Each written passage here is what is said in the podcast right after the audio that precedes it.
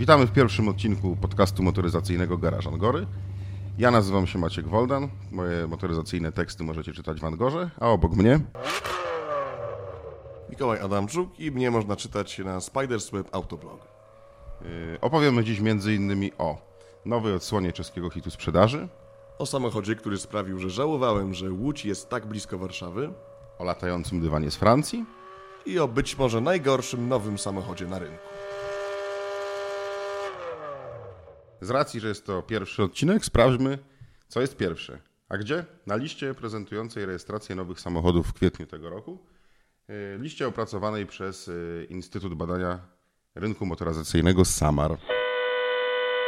Ten kwiecień jest dosyć wyjątkowy, bo mm, zanotowano tutaj wzrost sprzedaży w stosunku do kwietnia zeszłego roku o ponad 160%. To jest straszna różnica, tylko trzeba pamiętać, że poprzedni kwiecień był no, dziwaczny, jedyny w swoim rodzaju. E, To był czas początku epidemii i tej takiej paniki. Ludzie przestawali kupować samochody, wstrzymywali się z zakupami i wszyscy zastanawiali się, co to będzie. No i okazało się, że jakoś to będzie. Widać jakieś już światełko w tunelu. E, No i zakupy samochodów ruszyły. A co kupują Polacy? Skodę, czy nie do końca? Skodę i Toyotę przede wszystkim, bo na liście top 10 marek Toyota i Skoda, no, Toyota osadziła konkurencję, bo w samym tylko kwietniu sprzedało się ponad 7 tysięcy egzemplarzy samochodów marki Toyota. Skoda trochę gorzej, 4800, potem Volkswagen, niecałe 3700, a potem Kia, co ciekawe BMW, Hyundai, Mercedes, Ford, Audi i Dacia. Audi, Mercedes, BMW. Bogacimy się w pierwszej dziesiątce, powiem Ci szczerze. To chyba budujące. No tak, no, pamiętamy przecież czasy, w których e, na liście bestsellerów to były takie samochody jak Deu Matis czy Fiat Seicento e, i nie było aut droższych, a tutaj nie dość, że na liście marek, no co prawda tylko w kwietniu, ale na klasyfikację roczną to też się pewnie przełoży. E, Jest właśnie Mercedes, jest BMW i jest Audi, no to jeszcze w klasyfikacji modeli No właśnie, dobrze. Ja- Jak wygląda sytuacja, jeśli chodzi o poszczególne modele? dużo SUVów, widać, że moda na SUVy naprawdę e, ciągle trwa i, i ja nie myśli zwalniać. No ale zacznijmy od dziesiątego miejsca. Dziesiąte miejsce w kwietniu, e, klasyczny hatchback, czyli Ford Focus. E, Potem już właśnie SUV, czyli Volkswagen Tiguan, Toyota CHR, Hyundai Tucson, czyli nowy, już nowa generacja. E, Widać, że się przyjęła i spodobała klientom, mimo nietypowej stylistyki. Wyżej mamy Skodę Fabię, Toyota RAV4, też drogi samochód, a, a wysoko, bo na piątym miejscu. Najdroższy chyba z tego zestawienia. Yy, No tutaj Tiguan, mm, Tucson, no to są wszystko podobnie wycenione auta, rzeczywiście, no ale to grubo ponad 100 tysięcy złotych trzeba liczyć. Yy, Potem jest Dacia Duster, czyli też SUV, ale no fakt, że yy, trochę tańszy. Skoda Octavia otwiera podium, potem na drugim miejscu nowa Toyota Yaris, a na pierwszym lider odsadził wszystkich konkurentów Toyota Corolla. Powiem Ci, że nowego Yarisa to jestem dość dużym fanem. Od pierwszej przejażdżki uważam, że to jest naprawdę świetny miejski samochód. I, I no, nie dziwię się, nie dziwię się, że jest tak wysoko. Jednak pierwsze miejsce należy do Corolli, tak?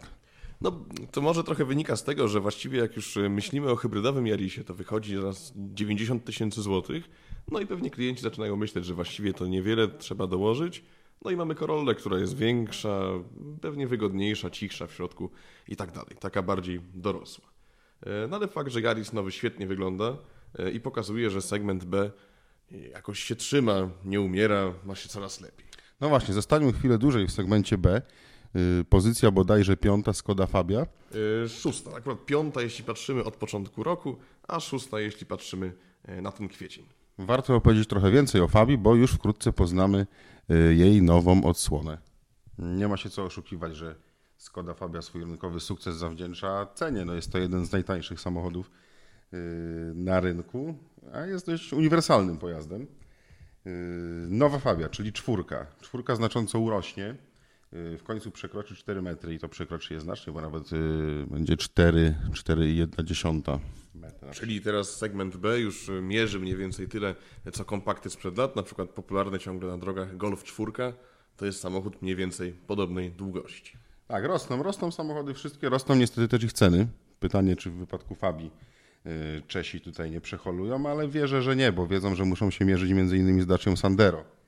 Y, Ta rywalizacja w ogóle zapowiada się dość ciekawie, bo Sandero no, zrywa ze stereotypem biednej Daci, ale pozostańmy przy temacie y, Skody. Patrząc na pierwsze opublikowane zdjęcia, O specjalnej rewolucji nie ma mowy, ale to raczej, raczej, raczej dobrze. Chyba klientom Skody raczej będzie się podobać e, ten samochód, bo wygląda dosyć podobnie do, nowe, do obecnej generacji, ale widać, że to już jest coś nowego. Powiedziałbym, że wyszlachetniała tam ta Fabia.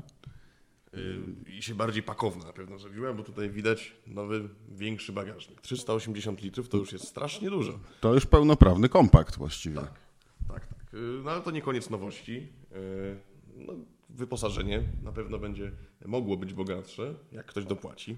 Bo wiadomo, że teraz za wszystko trzeba dorzucić. Chociażby widzę tutaj tę dwuramienną kierownicę, która o ile jeszcze na zdjęciach wygląda nieźle, to powiem Ci szczerze, że jak sprawdzałem ją y, chyba w nowej Oktawii, wyjątkowo mi nie przypadła do gustu. Tak, ona dziwnie wygląda rzeczywiście. A da się zrobić ładną dwuramienną kierownicę, na przykład Fiat w nowej 500 elektrycznej. Super to wygląda. A w Skodzie jakoś tak trochę gorzej.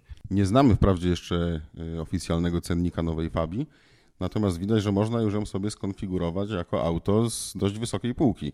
Widzę tutaj szklany dach, adaptacyjny tempomat, y, wirtualny kokpit w miejscu zegarów, choć nie wiem, czy on, czy w ogóle tradycyjne analogowe zegary będą jeszcze wchodziły w grę. Tego jeszcze nie wiemy, bo mm, właściwie to ekran jest y, tańszy, po prostu jest tańszy y, w produkcji, także być może już musimy się pożegnać ze wskazówkami.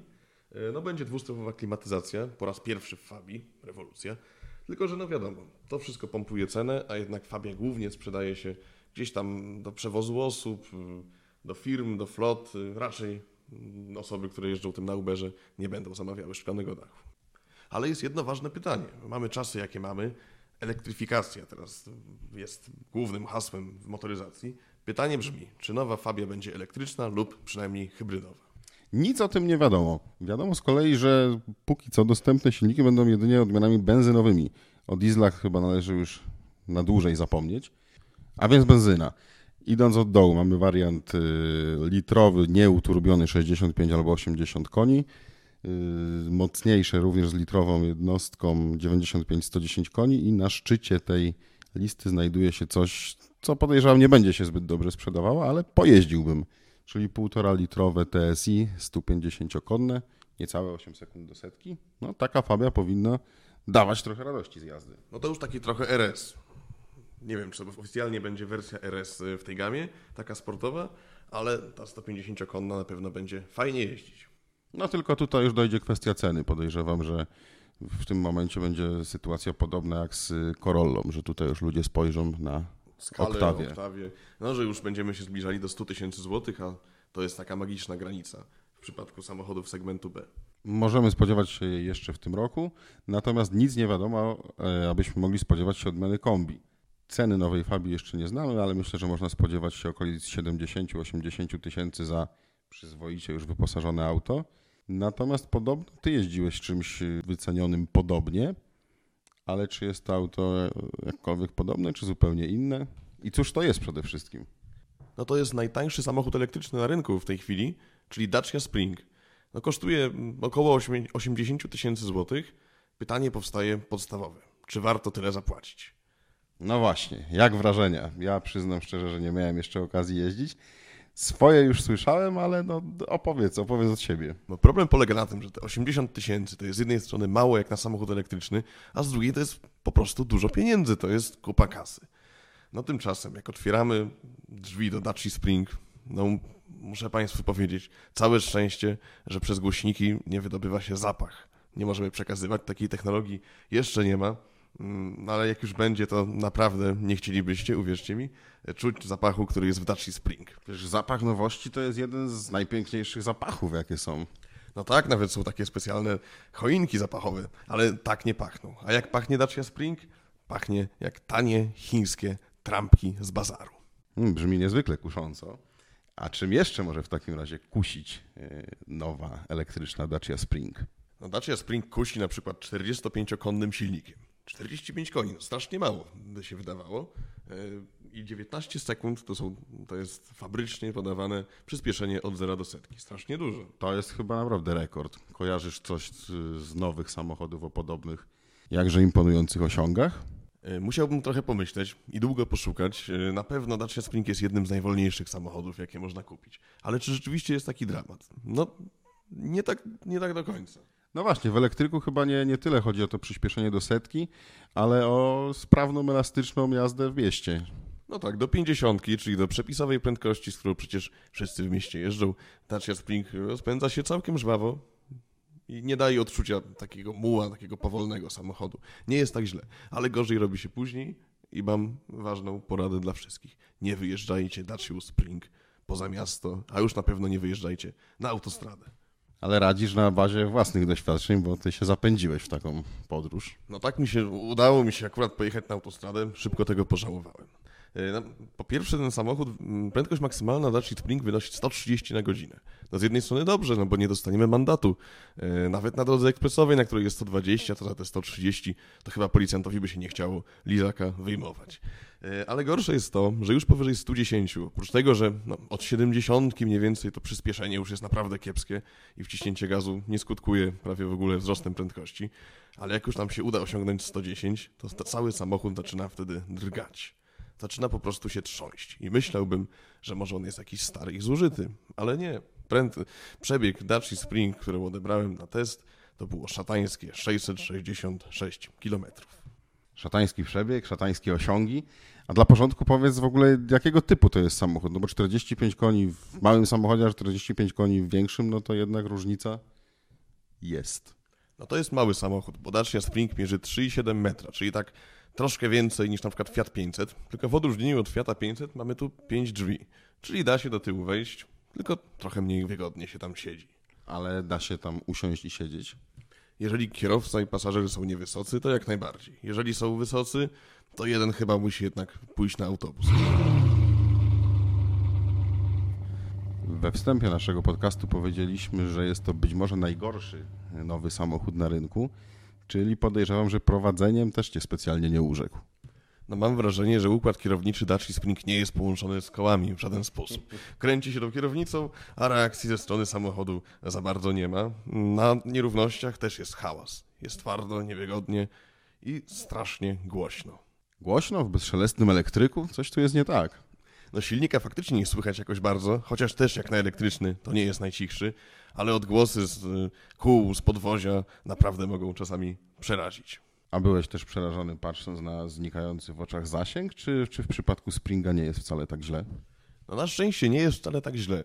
Ja w ogóle mm, jestem bardzo zestresowany często jak jeszcze samochodami elektrycznymi, że zaraz zabraknie mi prądu i będę musiał wzywać lawetę. Tu nie jest tak źle. 205 km.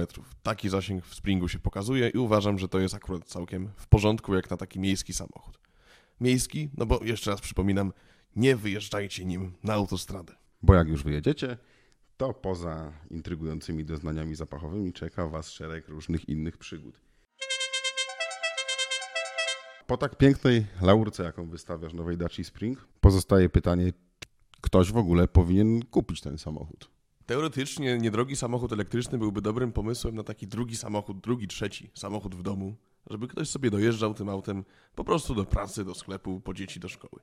No ale obawiam się, że niestety oszczędności, które przy konstrukcji Dacia Spring poczyniono, są o krok albo dwa kroki za daleko i ten samochód już nie daje przyjemności z użytkowania. Niemniej chyba możemy spodziewać się wysypu już wkrótce tych nowych Springów na naszych drogach.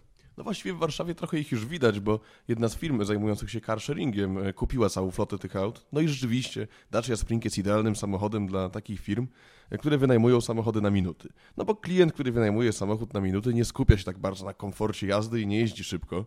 Auto jest dla niego takim parasolem na czterech kołach, e, żeby mu nie padało na głowę, żeby nie musiał czekać na autobus. A taki samochód dla takiej firmy ma szereg zalet, no bo jest prosty w konstrukcji, nie ma tam rozrządu, nie wymienia się oleju. E, trudniej taki samochód jakoś tam zajechać, jak ktoś nie dba i nie umie jeździć. Więc myślę, że przy carsharingu Dacia Spring rzeczywiście sens ma. No dobrze, wznieśmy się może teraz poziom wyżej, a wznieśmy się na latającym dywanie. Latający dywan Citroen w swoich materiałach marketingowych tak właśnie przedstawia ten samochód. I o ile często marketingowe materiały mają to do siebie, że są mocno przesadzone i porównania kwieciste nie mają wiele wspólnego z rzeczywistością, tak tutaj coś w tym jest. Powiem Ci szczerze, że dawno nie miałem tak dużej przyjemności, żeby jakimś samochodem z premedytacją wjeżdżać w dziury. No brzmi dziwnie. No to powiedz może, jaki samochód Cię nakłonił tutaj do takich dziwnych decyzji, dziwnej jazdy? Wielka francuska nowość, czyli Citroën C4. Auto, które ma niemałe podstawy, żeby narobić zamieszania w segmencie kompaktów. Ale to chyba nie jest taki zupełnie zwyczajny kompakt. Wiesz co, jak dla mnie jest. On wprawdzie ma troszkę podwyższony prześwit, bodajże to jest 15 cm, ale i tak nie zapuszczałbym się nim, w nim w żaden większy teren.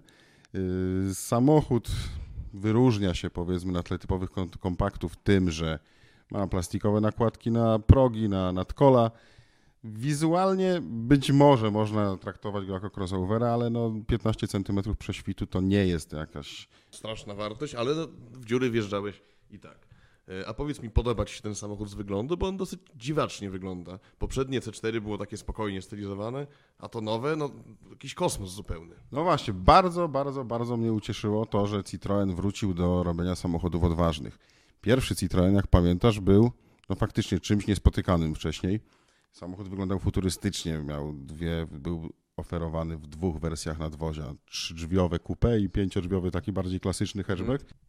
Pamiętam, że tam była na przykład taka kierownica z nieruchomym środkiem i parę innych takich ciekawych elementów. Tak, tak. Może nie było to zbyt praktyczne, ale wyglądało fajnie.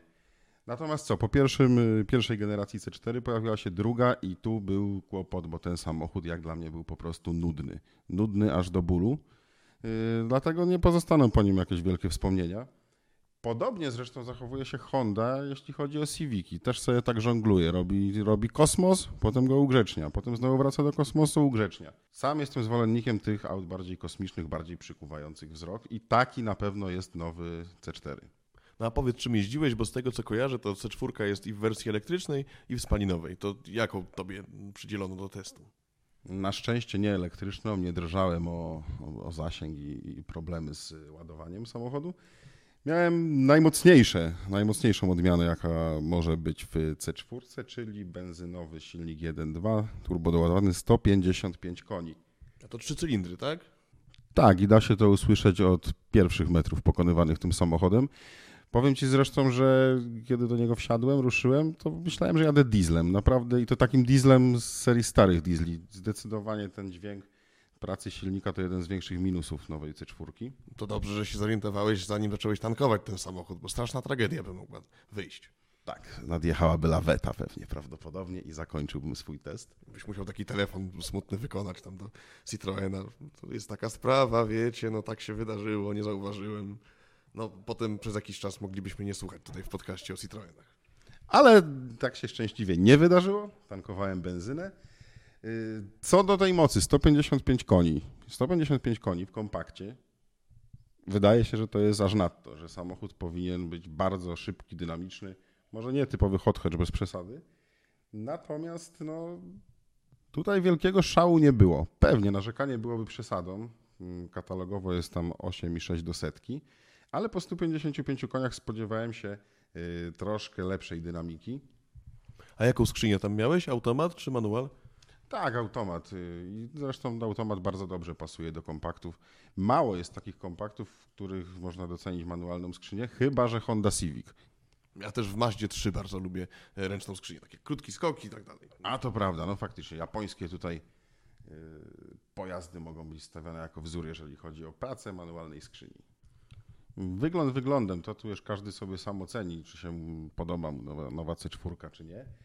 Natomiast y, najważniejsze w jego ocenie było dla mnie ten komfort. Komfort, komfort i jeszcze raz komfort.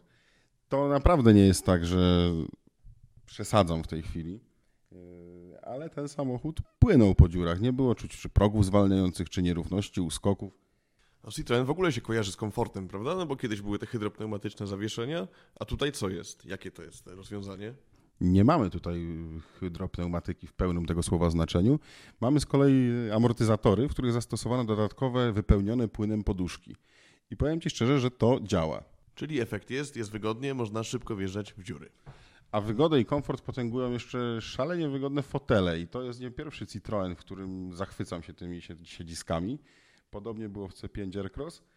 Nie są to fotele, które Cię będą dobrze trzymać w szybko pokonywanych zakrętach Natomiast wygoda jest taka, że chętnie sobie wykręcił ten fotel i postawił go w salonie.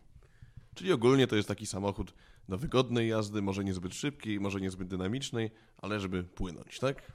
Też nie chciałbym przesadzić, że on jest niedynamiczny, bo to, to by było nadużycie. Chodzi mi, chodziło mi po prostu o to, że 155 koni wydaje się, że to jest naprawdę całkiem sporo. A pali jakoś y, sensownie, czy trochę ma za duży apetyt? Wiesz co, jest w porządku. Okolice 9 litrów myślę, że to jest to, czego należy się spodziewać po tego typu samochodzie. Ani jakoś super, ale też nie ma specjalnie powodów, żeby na to narzekać. Trzymam kciuki za nowego Citroena C4. Cieszę się, że wygląda w końcu z charakterem, z pazurem. Przestał być nudny i oby więcej takich Citroenów. No dobrze, mówiliśmy o takich teraz dosyć przyziemnych samochodach. Dacia Spring bardzo przyziemna, Skoda Fabia też, Citroen C4 też jest taki w miarę jeszcze. Nie do końca przyziemny, przecież to latający dywan. A jeszcze powiedz, ile kosztuje ten Citroen? Kosztuje, wiesz co, bazowo zaczyna się od 75 tysięcy, czyli w porządku. Y, Natomiast ta wersja, którą ja jeździłem, to była okolice 120 tysięcy, no ale z- wyposażenie było kompletne, silnik najmocniejszy, także można to jakoś uzasadnić. No tak, no teraz już do takich kwot typu 120 za samochód kompaktowy to trzeba przywyknąć. No ale teraz lecimy trochę wyżej, mm, jeśli chodzi o ceny, e, bo tutaj tak, taki cykl mogę rozpocząć. Pokaż dziennikarzu, co masz w garażu. Otóż w moim garażu w tej chwili jest strasznie fajny samochód i bardzo chętnie bym go już tam zostawił w tym garażu i go nie oddawał. Zazdroszczę ci go, zazdroszczę ci go szczerze i wcale nie chodzi mi o to, że wygląda jakoś oszałamia, oszałamiająco, ale silnik, silnik nietypowy jak na dzisiejsze czasy i już wkrótce podejrzewam będziemy tęsknić za, ty, za takimi motorami. Tak, no to może powiem, co to jest. Otóż jest to, nie jest żaden SUV, nie jest to żaden samochód elektryczny, a nawet nie jest to hybryda plug-in, czyli taka z wtyczką. Jest to klasyczny, wielki, sześciocylindrowy diesel opakowany w klasyczne nadwozie sedan, czyli mówimy tutaj o BMW 540D. D jak diesel. A jak mocny jest ten diesel? Bardzo mocny, bo tu mamy 3 litry. 540, można by myśleć, że 4 litry. No właśnie, ale BMW już takie oznaczenia teraz ma, że to niekoniecznie się zgrywa z pojemnością, ale moc jest bardzo odpowiednia, 340 koni mechanicznych. Wspaniale. Wspaniały jest ten samochód, naprawdę. E, Dojechałem nim do Łodzi, tutaj gdzie w tej chwili siedzimy e, i nagrywamy podcast. E, I bardzo żałowałem, że z Warszawy, gdzie skąd ruszałem, do Łodzi jest tak blisko.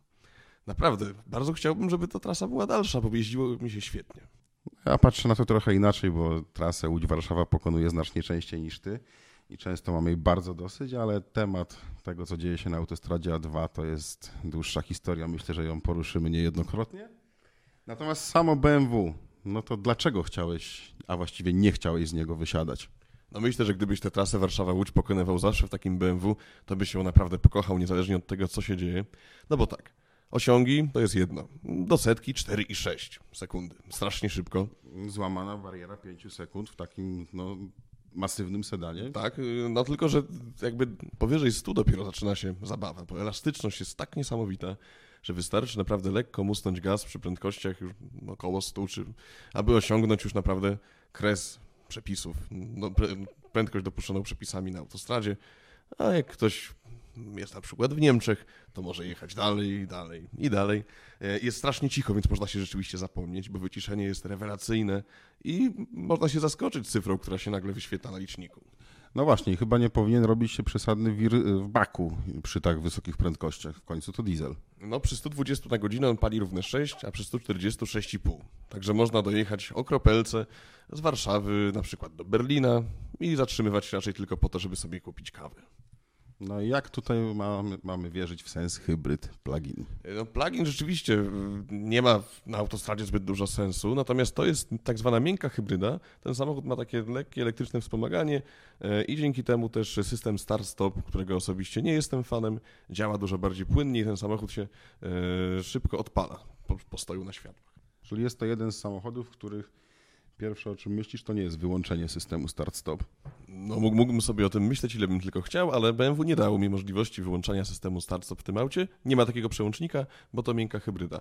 Ale to nie szkodzi, bo naprawdę ten system działa płynnie, szybko i tak jak trzeba. Jest BMW, więc musi być luksusowo. Jak podoba Ci się w ogóle nowe wnętrze w BMW? Ono nie jest takie zupełnie nowe, bo piątka jest na rynku już od kilku lat i na przykład nowa trójka albo nowa jedynka mają jeszcze nowocześniejsze wnętrze, narysowane według jeszcze nowszych tutaj e, sposobów BMW, ale i tak jest świetnie wykonane, bardzo funkcjonalne, wystarczająco nowoczesne i po prostu ładne. A zachwycasz się jak miłośnicy marki pozycją za kierownicą? Tak, jest w sam raz. Mogę usiąść tak nisko jak lubię.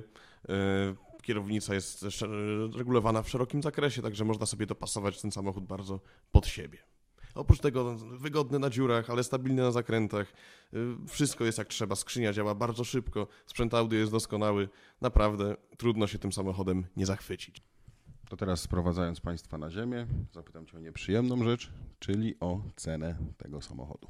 No niestety, taki egzemplarz jak testowany e, z no, bardzo wieloma opcjami, skórzana tapicerka, laserowe reflektory, lepsze audio i tak dalej, i tak dalej, i tak dalej. Mógłbym te opcje wymieniać godzinami, nie mamy tyle czasu. E, no to ta cena wynosi około 450 tysięcy złotych. Strasznie dużo i tak naprawdę około dwa razy tyle, ile kosztują to takie popularne na polskich ulicach, nawet popularne jako samochód służbowy, BMW 5 520D z czterocylindrowym silnikiem.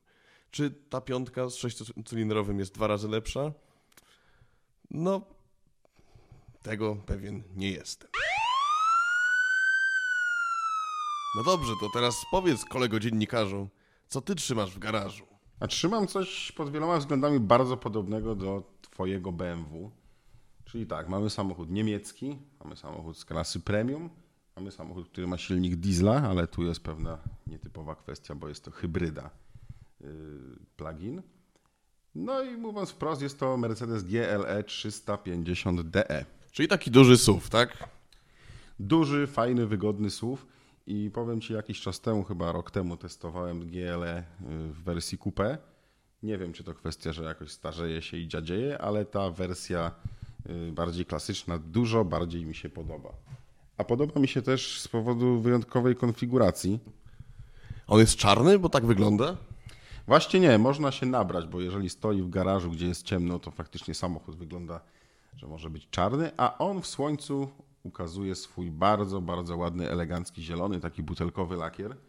Y, swoją drogą bardzo lubię w luksusowych samochodach tego typu konfiguracje, czyli zieleń, jeśli chodzi o lakier i jasne wnętrze, połączone być może z drewnem, tak jak właśnie jest w tym Mercedesie. Tak czyli taka brytyjska konfiguracja trochę. No ale powiedz mi o tym układzie napędowym, no bo to jest i diesel, i hybryda. Jak to? No, bardzo rzadkie połączenie. Jak to wszystko w ogóle działa?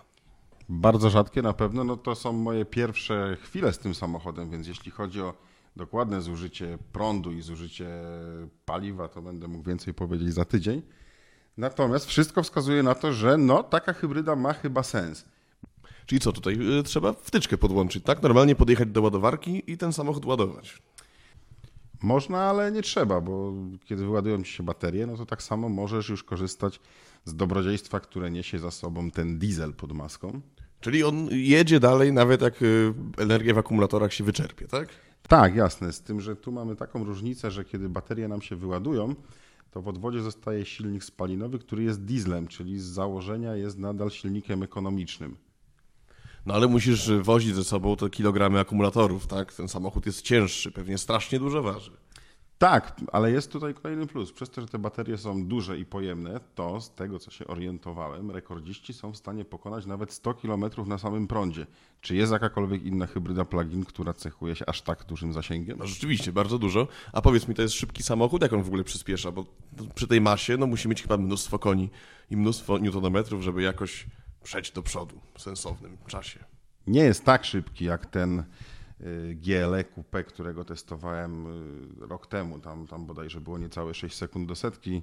To było oznaczenie 400D, 330 koni. Y, tutaj bazą jest dwulitrowy silnik.